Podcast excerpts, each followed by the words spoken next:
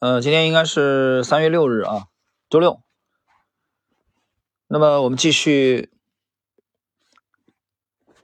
约翰波伊克的《至高无上》第二部的第十五集。在第十四集开始，我们进入了本书的第八章啊，一九七零到七九啊这十年的投资经历啊。这个里边其实主要讲的就是威廉奥尼尔。在上一集我们讲到了奥尼尔对这个利维兹家具的啊这种操作啊和这个关注。这一期呢，我们依然是啊在这个时间段啊延续，也是以维纳奥尼尔为主。那么一九七一年底的时候，美股的市场的这个动能啊延续到了一九七二年初。那么道指在呃一九七二年。的前三个半月，啊，大概第一个季度上涨了百分之十一啊，纳指同期攀升超过百分之十八。这一段呢是本书的第一百二十一页的第二个自然段啊，大家来看。那么施乐和宝利来是其中两只啊居于前列的最大牛股和龙头股。谈到这个施乐啊，大家可以去回忆一下我在这个整个这个专辑里边啊去讲趋势投资历史的时候讲过。呃，美股华尔街传奇的华裔的这个美籍华裔的基金经理人，这个蔡志勇啊，蔡志勇在呃上个世纪的五十年代末到六十年代初，他就是靠操作呃这种高阿尔法股啊，你应该可以看到这两个名字施乐和宝利来，大家可以去呃去找一下蔡志勇啊，我在这个专辑里面关关于蔡志勇的这个内容啊，大家可以去听一下，结合。那么，但是在七二年四月份的最后两周啊，两个指数经历了大幅度的回落。这个纳指主要是呃，它这个两个指数就分别指的是纳斯达克指数和这个道琼斯啊。在这个时候，那么两位大师啊，就是比如说像杰拉德勒布和威科夫。这个时候，他们更多的是采用啊一种偏短线的方式来交易，那么用经验丰富的敏锐眼光来观察市场啊，或者说耐心的等待。接着啊，我注意到的是这一页一百二十一页啊，至高无上第二部的一百二十页最后一个自然段。一九七二年底，似乎是新一轮上涨趋势已经到位，道指一千点大关已经被突破并甩在身后，但是更多负面因素很快就会冲击市场。在其中一些龙头股中，很多见底信号开始陆续呈现，就像我们之前多次看到的那样。记得早在二十世纪二十年代，当时杰拉德勒布看到龙头股中出现这些相同的见顶走势，价格走势只是在不断的自我重复。为何在一九二九年十月底真正的破坏冲击市场之前，他就提前兑现退出了市场？这就是主要原因。对于1973年而言，市场和龙头股中出现了很多放巨量下跌的交易日，并且上涨动能放缓的迹象越来越明显。在这段时间内，一些出现这种典型信号的龙头股是沃尔特·迪斯尼，啊，1973年第一季度见顶；考夫曼·布罗德也在73年初啊见顶。与此同时呢，伴随着是七三年初，欧佩克啊，石油输出国组织解释一下，宣布大幅度提高石油价格，而且美元在七二年底以来仍处于下跌的过程中，石油价格很快上涨了一倍，很有意思啊。这里我需要停顿一下，解释一下，大家应该还记得，你持续听这个系列，今天我们这个系列已经是第十五集了。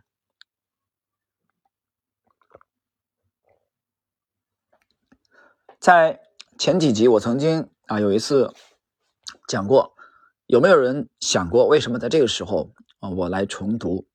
呃，其实重读是每年都重读，但是第一次去解读，在西马解读这个至高无上啊，我当时曾经在之前的系列这个音频当中抛出过这个问题啊，为什么在这个时候啊去才解读？什么原因？我当时是留了一道思考题给各位，啊，其实很简单。这个在之前一周啊，我和这个啊北方的一位一位好朋友啊在交流的时候，我也把这个问题抛给他。因为他是前几天啊刚刚去购买了这个至高无上的第二部啊，他准备那么跟随着解读的节奏啊，自己认真的去把这部书去读一读。什么原因啊？我当时没讲，那么今天可以讲什么原因？实际上就是简单简而言之，就是想卖个好价钱，卖个好价钱。我在知识星球半不红的专栏，在至少一个月之前，我曾经写过，开年之后啊。我写过，第一个是二零二一年，我们适当的要降低盈利的预期啊，因为二零二零年这个我们的收益率预期都已经公示出去了，不止一次了啊，在喜马的这个听友圈也可见的，在星球也都公示了，但这种收益率让我觉得不安，这个不安不是今天啊啊，这个这这两周调整才，我们从年初就已经开始有这种不安的情绪，不安的原因是什么？有人说赚钱还不安啊，这不是装吗？你觉得装就装吧。我来告诉你，我在信修那么写过，就从一九年之后连续的几年的这个收益率啊，非常的这个出色。关键是连续几年啊，这种状况让我们觉得不安。大家记得我在之前讲过啊，就像这个种果树的啊，农民都知道一个浅显的道理。一般的规律就是啊，果树的大年和小年啊是交替的啊，那不是说今年大年，明年一定是小年，但是连续的果树的丰收啊，几个大年，那我只会觉得啊，小年来的越来越近了啊，这你可以理解为是从技术分析的图表来说是均值回归的心理啊，呃，其实更深层次，我觉得是天道啊，是天道，大家想这个道理。什么叫大年？那股票大涨嘛，对吧？你盈利相对容易，但是连续几年大涨以后呢，这些股票基本上都在高位了，所以给你比较好的选择就比较少了。所以呢，你下一个年度啊，收益率降低这个预期，这是一种很自然的啊。我想只要是在这个市场沉浮过十年以上的老司机都应该会懂这个道理。所以到年初，二零二一年年初，我们会有强烈的不安情绪，这个不安情绪导致大家去看一下这一集，呃，这个系列。至高无上第二部我开始解读啊，第一集是什么时间段啊？应该就是二零二零年底到今年初才推出来的。实际上我推出这个目的也是啊，跟随着自己重读的节奏啊，再次的重温这些大师的教诲，目的只有一个，卖个好价钱。那么去反省我们从进入新年到现在的这个操作啊啊，有一笔做的是不理想的啊，这个不理想。就在于我们把龙头的这个标的啊卖出的这个动作迟缓了啊不够果断，两大龙头我们一个龙头有一只龙头卖的非常的果断啊，但是另外一只卖的就不理想啊这个不理想的主要原因还在于对它基本面的过度的沉溺啊，所以这个不理想和我们要求对自己的要求这当中至少差了百分之十五。就是完全可以在更早一些卖出，这样我们的利润还可以再多百分之十五啊，甚至百分之二十。那百分之二十可能有点苛刻啊，但是再提前百分之十五卖出啊的话，那就会更完美。当然，我们现在这个就是近期的这个操作啊，获利了结也是拿走了相当的利润，但是不管怎么样，账面的利润有回吐，这个我觉得都是值得反省的地方。那么好在什么呢？就是由于年初我们有了这种警醒，大家去看在星球啊，在西米啊，西米的专项动态，我们都在提醒降低收益率，立足于防守。所以今天这一集的内容，大家会看到，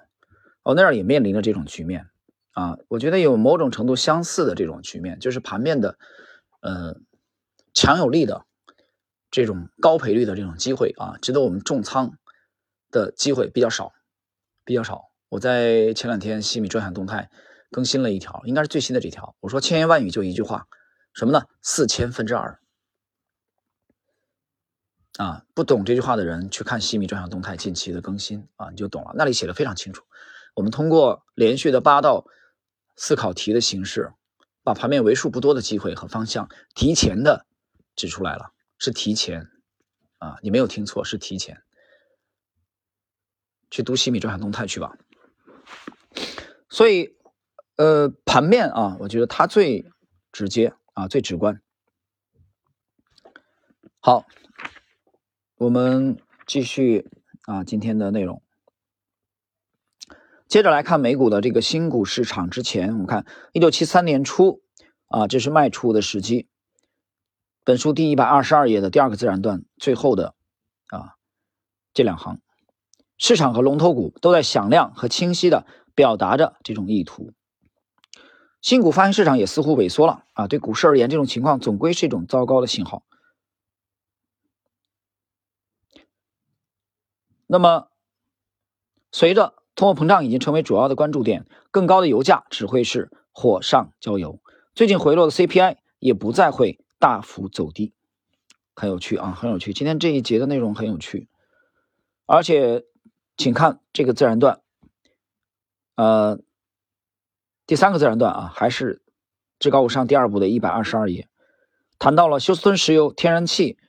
自一九七二年底到一九七三年，股票在六十一周内上涨了百分之九百六十八。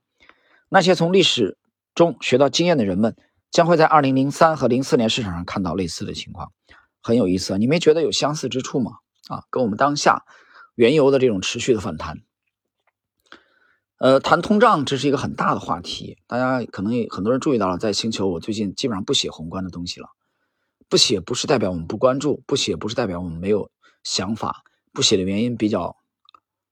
啊比较复杂，呃，就是因为有时候写了你也发不出来啊，所以那你写了干啥呢？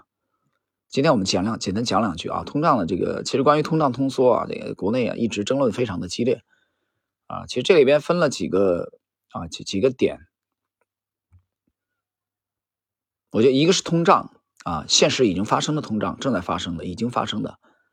啊，如果讲英语的这个时态的话，啊，就是 ing 的这个形态，正在正在进行时，这是一种；另外一种就是还没有通胀没有全面的起来，只是人们的憧憬啊，这叫什么？通胀预期。所以大家要记住，通胀和通胀预期这两者当中是有剪刀差的，而这个剪刀差是可以被主力利用来割韭菜的。谁是韭菜呢？你好好想想。那我认为非专业的人就是韭菜。昨天啊，跟一位投资者交流啊，他主动来跟我交流，我跟他他讲起他父亲来啊，我就提到，我说你就给他两个建议，你转告你父亲，第一个赶紧销户，把钱全部撤出来，一分钱都不要留，永远不要再碰股市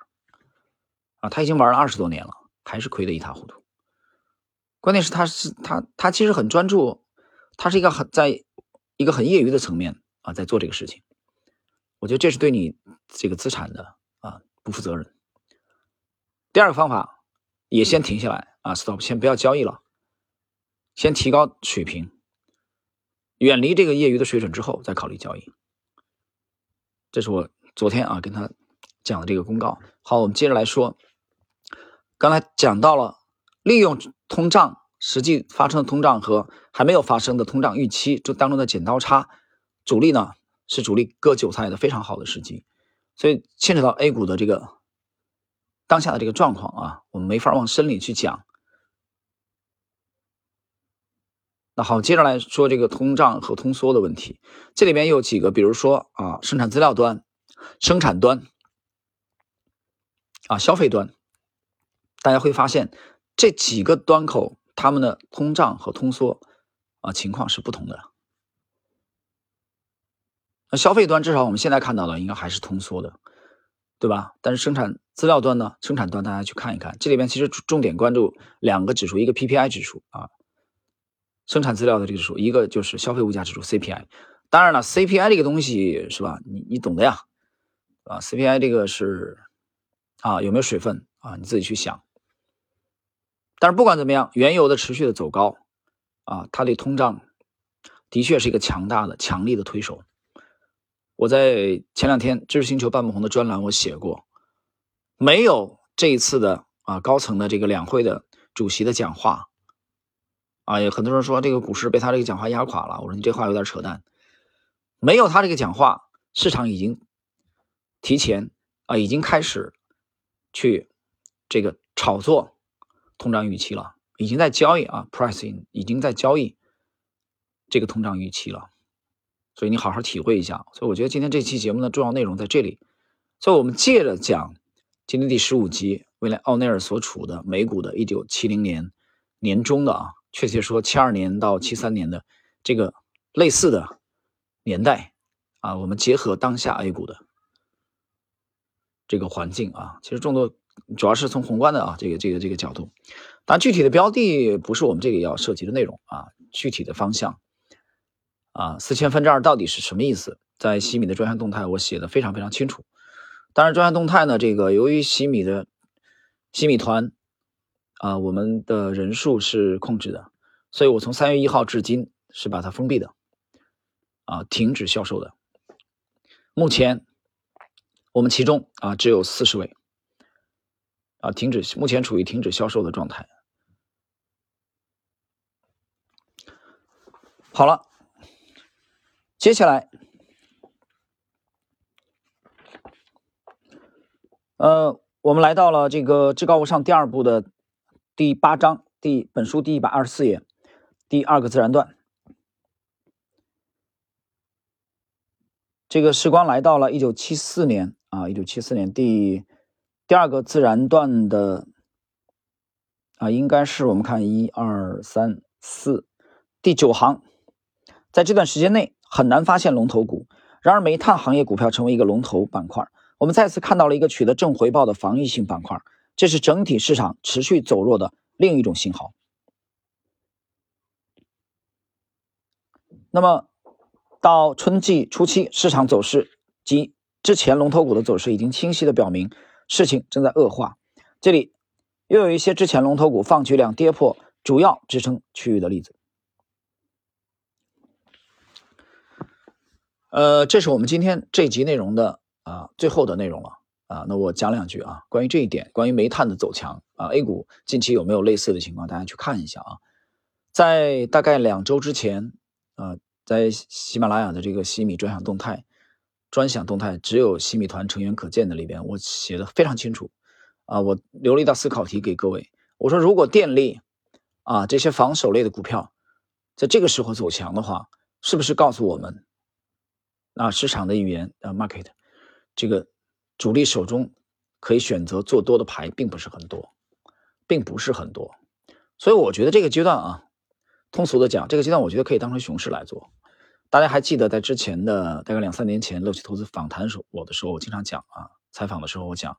我说我们始终是一颗雄心，我始终没把你当成牛市来做。啊，某种程度上来讲，其实有的时候熊市其实比牛市更好做。因为熊市里你的诱惑少啊，你可交易的标的清晰可见啊，对 Lexi 模型而言，但牛市的诱惑太多了，明白吧？啊，比如之前那种，尤其那种齐涨共跌的牛市啊，嗯，A 股之前的，比如说二零一五年的啊轮动的大牛市，比如说二零这个零六年、零七年那个大牛市轮动啊，你方唱罢我登场。但是，一旦进入熊市以后，你可交易做多的标的非常非常稀少。这个时候，其实你的你更容易去啊贯彻你的定力了，因为你其他诱惑少了呀，其他都碰不得。